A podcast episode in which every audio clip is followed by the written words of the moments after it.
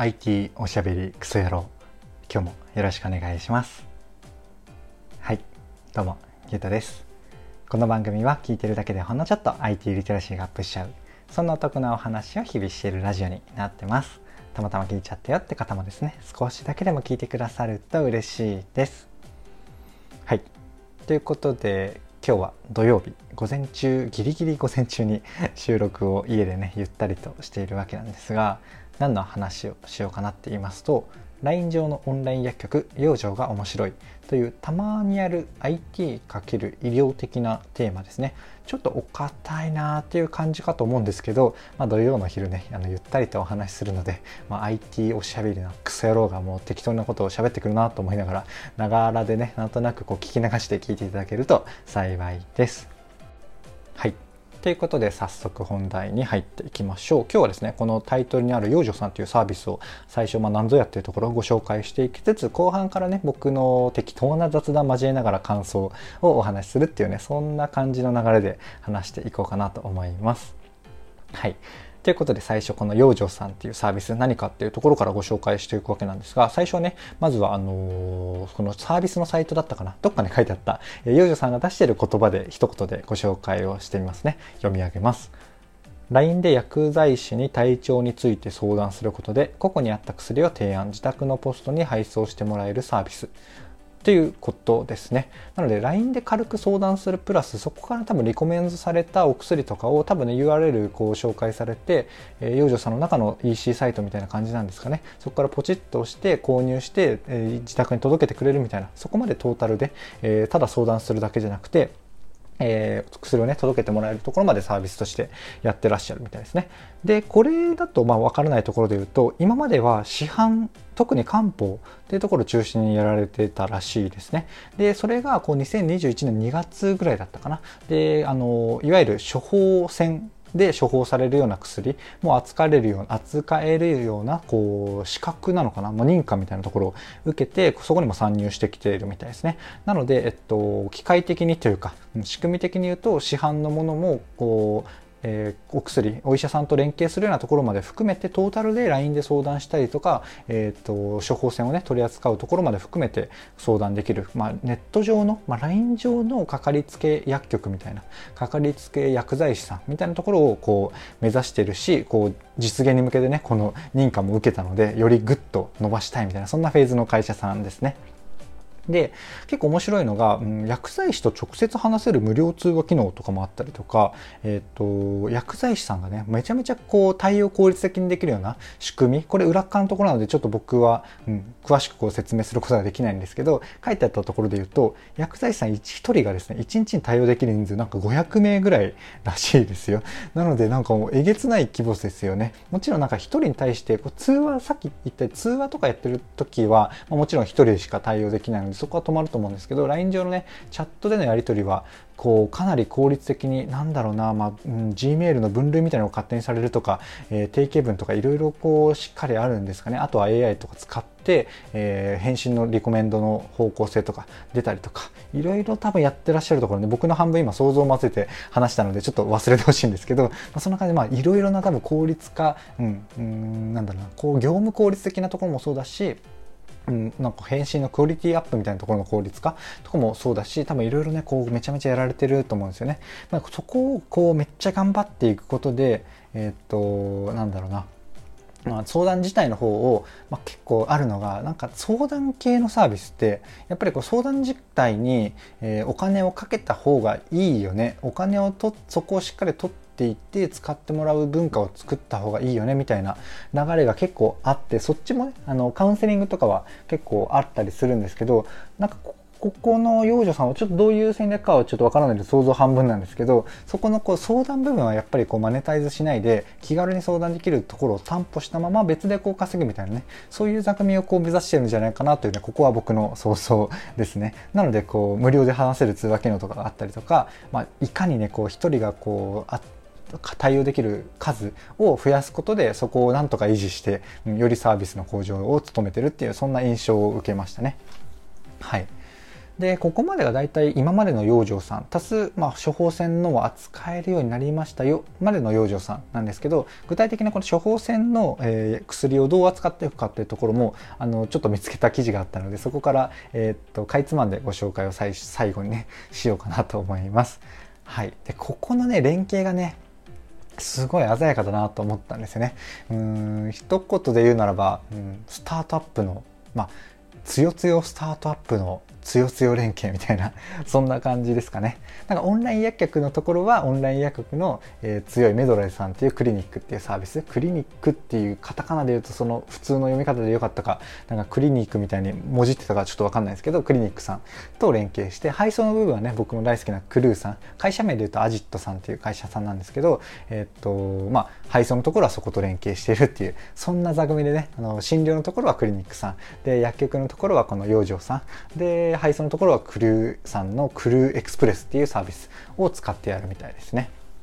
でここの連携がまあ僕は個人的な感動なんですけどそんな伝わらないと思うので、えー、置いておいてもうちょっとだけどんな座組かっていう見えたところだけご紹介をするとクリニックさんで、えー、オンライン診療した時にこう処方箋をどこで出すかどこに出すかっていうのをこう指定できるみたいなんですよね。それがこう養生さんだけなのか他とも連携してるのかちょっと分かりかねるんですけど、まあ、要は処方箋ってもらってどこの薬局リアルでね行ってもいいし、えー、まあ勝手にね定めてかかりつけ薬局作ってもいいしみたいなそんな感じじゃないですか。でそれを、うんとまあ、それ法律はあるもののこのクリニックさんで、えー、オンライン診療を受けた時はこのね養生さんをこう指定して、まあ、要はどこの処方どこでも使える処方箋っていうのは間違いないんですけどより効率化してこう体験を豊かというかより楽にするために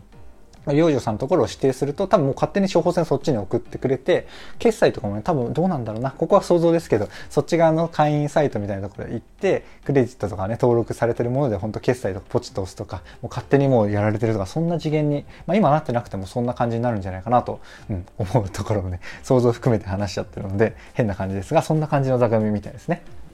で、プラスで、こう、ネット上の薬局なので、あの、配送しないと元も子もないというか、届かない、お薬が届かないので、そこはね、クリューエクスプラス、グリューエクスプレスさんと連携してるっていう、そんな鮮やかな連携を、えー、作ってるっていう、そんなサービスですね。面白いですね。は使いたいんですけど、これ確かまだ東京23区内みたいな感じだったと思うんですよね。ちょっと、僕の住んでるね、鎌倉市まで広がってくるのはいつになるかっていう感じなんですが、うーん、試すとしたら、難しいな。オンライン診療をわざわざ東京都内とかであ東京、まあ、オンライン診療やった上で東京都内に、え、用事がある時、まあ、用事があるというかあのオフィスがね僕渋谷にあの所属してる会社のものがあるのでオフィスにいる時に届くような設定でクリエクスプレスを使えばいいのかな。ちょっと無理やりすぎますよね。なのでちょっと僕が体験してレビューというかこう体験談というかねそこの感覚での、えー、感想を言うのはちょっと先になるかもしれないんですが是非ねあの東京都内23区ら辺にオフィスがあるとか、えっ、ー、とオフィスがあってめっちゃ行ってるよとかお住まいがある方はね是ひね使っていただいて僕にお声をいただけると嬉しいなと思います。はい。そんなところでね、大体養生さんのご紹介は以上なんですが、いかがでしたでしょうか？はい。終わりそうになっちゃったんですが、ここからね、僕の雑談感想でございます。で、冒頭に先にね、あの、ネタバレというか、僕の感想というか、思ってることを伝えちゃったんですけど、覚えてらっしゃいますか？しれっと言っちゃってこれ後半で言うつもりだったらなと思ったんですが、まあ、何かっていうと、まあ、LINE さんだからこそ LINE にこう組み込まれてるからこその気軽さっていうのがやっぱこの幼女さんのこう機能とかもの以外でのこう価値になるなと思っていて、まあ、これはね、まあ、薬局以外にも、えー、っとまあ、LINE に組み込むからこその価値の、ある種こう LINE さんの気軽さっていうのがあると思ってるので、まあ、他にもねこれを生かしてる会社さんのサービスはあると思うしこれからも出てくると思うんですけど、まあ、薬局っていうのはね結構相性いいと思うんですよ。でなんでかっていうとこれ僕の体験談なんですけどこう薬局ってそんな気軽に相談できる関係性に皆さんなってますか、うんと、なんだろうな薬局自体は僕もね一つに集めてるんですよ。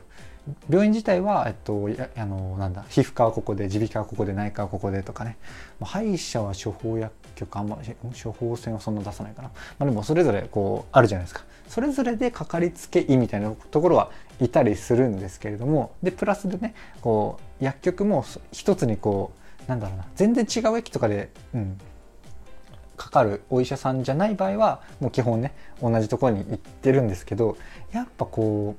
うなんだろうな相談するにしてもこの処方箋ベースあのお薬手帳ベースか。処方箋と過去の処方されたお薬とか、まあ、同時にね皮膚科と耳鼻科とか言ってたらその飲み合わせの話とかとかだったりとか、まあ、その範囲での話は結構したりはするんですけどやっぱりねこうトータルの体調の変化とか、えー、相談事ってってそんなできるような関係性じゃないんですよね。それは多分薬局の方が悪いんじゃなくてで僕も悪いわけじゃなくてやっぱそこのテンションなんかこうかしこまってるような感じとなんか薬局でこうなんかやっぱレジみたいな感じで立って相談しないですかねカウンセリングみたいな感じでなんかこう別室でこう相談するとかそういう機会があるあるわけじゃなくて処方箋をこう出す時とか、まあ、薬こう用意してくださったタイミングでちょっとねちょこっと話すっていう感覚じゃないですか、まあ、そういういろいろな影響があると思うんですけどなんかこう、まあ、お医者さんの方がまあより相談はすると思うんですけど、まあ、それもねお医者さんの方もそのトータルというよりはその目が悪かったら目の相談するじゃないですか。なので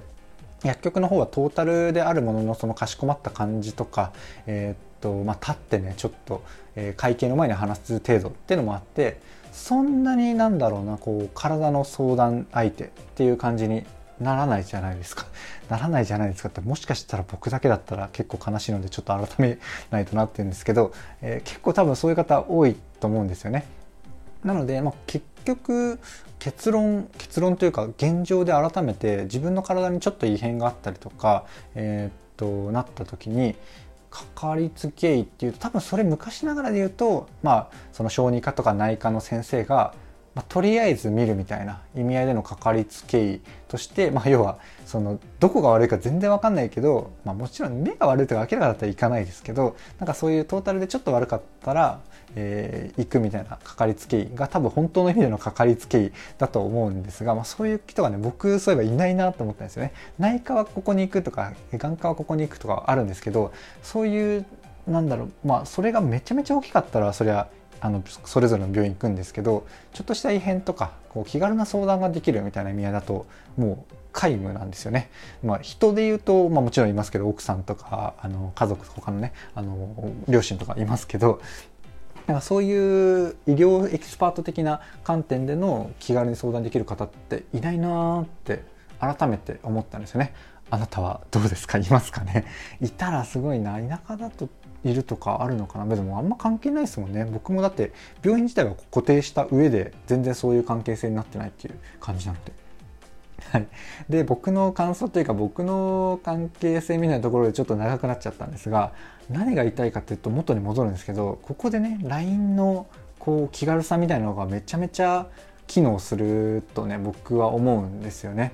要は LINE ってこう友達とかとやり取りして気軽なことがこう話せる場なので逆にこう職場の絶妙な関係性の人がいると LINE に出ないでくれみたいな そんな感じもあったりするっていうのは聞いたことあるんですけど、まあ、そんな感じじゃないですか。なのでこう薬局がねいるとその出ないでくれっていう方向になる可能性ももちろんあるんですけれどもどちらかというとねこの LINE が LINE が LINE の中にこう薬剤師さんと喋れるコーナーっていうことがねあるからこそ、えーと、より気軽な相談とか、うんまあ、なんだろうなそのテンションアプリを使うテンションって話ちょっと別途ねいつかどんぐり FM さんが話されたことをネタに話したことがあると思うんですけどそんな感じなんですよね。そちらの話をちょっとだけ時間あればしようかなゆるく。うん、そっちの話をねちょっとイメージした方がより理解深まるかなと思うのでそっちの雑談をねちょっとだけさせてください。何かっていうとねこう LINE は LINE のテンション。インスタはインスタのテンション。メッセンジャーはメッセンジャーのテンションとかあるよねって話でその時どんぐり FM のねお二人が話されてたのは、えー、おじさん同士で LINE ってあんましたくないよねとかね。そういう話をされてたんですよね。でそっちの話はそっちの話でめちゃめちゃ面白かったんですけどまあ何が言いたいかっていうとその同じような機能、まあ、メッセージをやり取りする機能がたとえ同じだったとしてもそのアプリならではのアプリを使うテンションっていうのがあると思っていてそれはもちろんねあの人によってその感覚はずれとはあると思うんですけどある程度共通認識としてあったりするよねっていうところなんですよね。うん、なのでちょっとその薬局の話に戻ると、えー、LINE さんだからこそこう気軽にできるテンションっていうのがあってなんかこう相談モードとかも、えー、っとまあ、LINE って、まあ、いつでも使うからこそですけどなんかちょっと不安な時とかなんか夜とか、まあ、夜とかやっぱ薬局とか